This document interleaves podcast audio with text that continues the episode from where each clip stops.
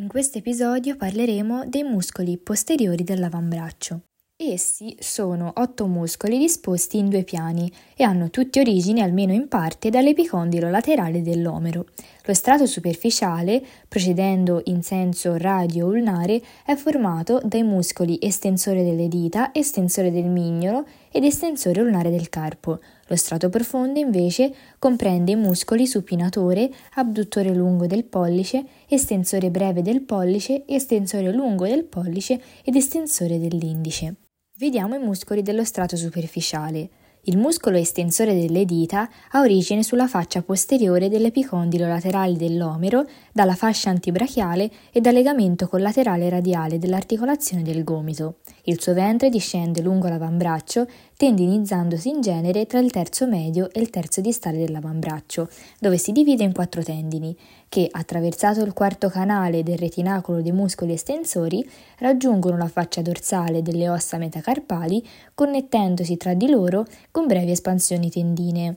A livello della falange prossimale delle ultime quattro dita, i tendini si dividono in tre linguette di inserzione. La linguetta media si inserisce sulla faccia dorsale della base della falange media, mentre le linguette laterale e mediale si riuniscono per inserirsi alla base della falange distale.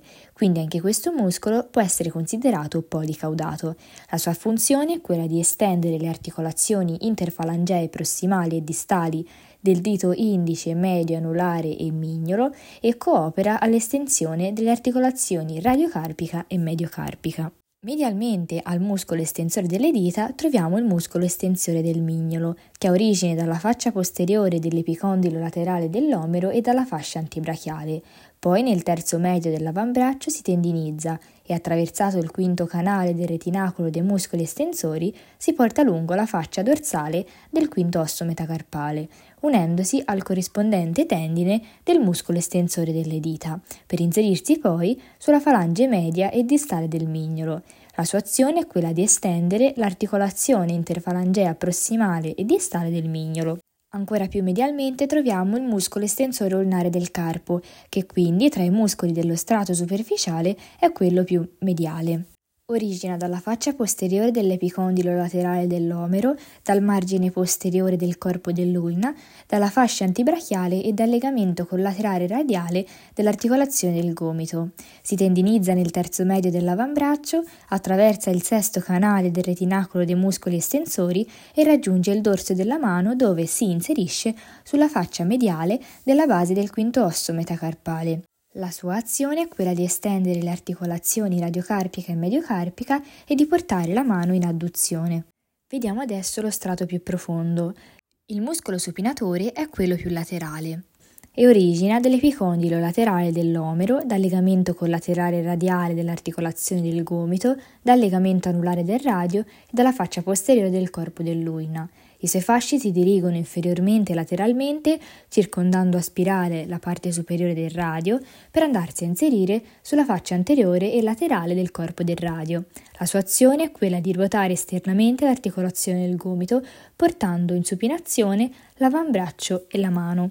Medialmente troviamo il muscolo abduttore lungo del pollice, che origina dalle facce posteriori dei corpi di ulna e radio e dalla membrana interossea dell'avambraccio. Il ventre muscolare si dirige poi in basso lateralmente fino a incrociare i tendini dei muscoli estensore radiale lungo ed estensore radiale breve del carpo.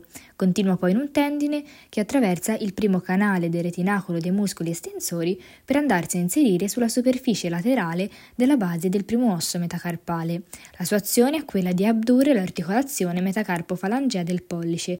Medialmente al muscolo abduttore lungo del pollice troviamo il muscolo estensore breve del pollice, che origina nel terzo inferiore della faccia posteriore del corpo del radio e della membrana interossea, poi si dirige in basso, circonda la diafisi del radio e attraversa, insieme con il tendine del muscolo abduttore lungo del pollice, il primo canale del retinacolo dei muscoli estensori, per andarsi a inserire sulla faccia dorsale della base della falange prossimale del pollice. La sua azione è quella di estendere e abdurre l'articolazione metocarpo-falangea del pollice.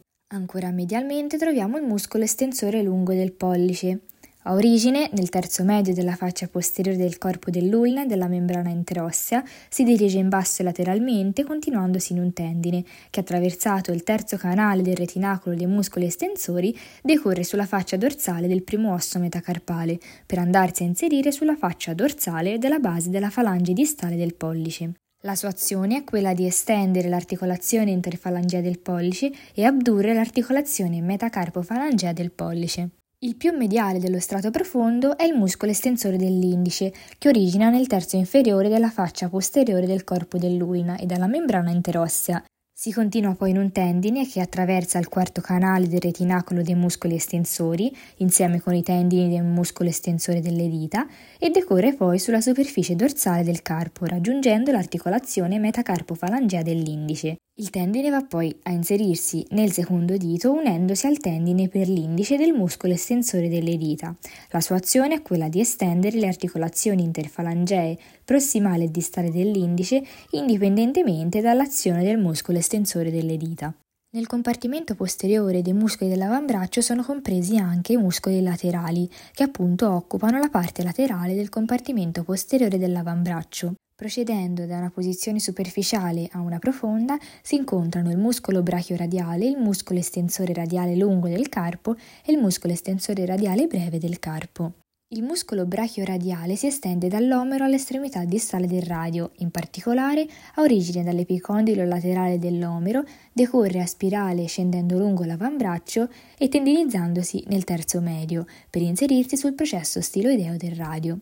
La sua azione è quella di flettere l'articolazione del gomito, mantenere l'avambraccio in una posizione intermedia tra pronazione e supinazione e stabilizzare l'articolazione del gomito quando essa è estesa. Il muscolo estensore radiale lungo del carpo ha origine sull'epicondilo laterale dell'omero, si tendinizza a livello del terzo medio dell'avambraccio, attraversa il secondo canale del retinacolo dei muscoli estensori e si va a inserire sulla faccia dorsale della base del secondo osso metacarpale. La sua azione è quella di estendere le articolazioni radiocarpica e mediocarpica e di portare la mano in abduzione. Infine, nello strato più profondo, troviamo il muscolo estensore radiale breve del carpo, che origina dall'epicondilo laterale dell'omero, dalla fascia antibrachiale e dalla capsula dell'articolazione del gomito.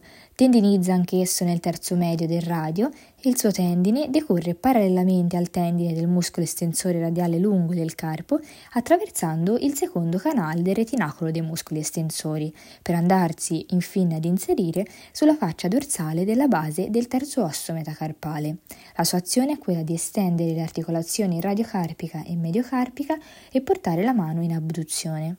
Nel prossimo episodio completeremo i muscoli del braccio parlando dei muscoli della mano.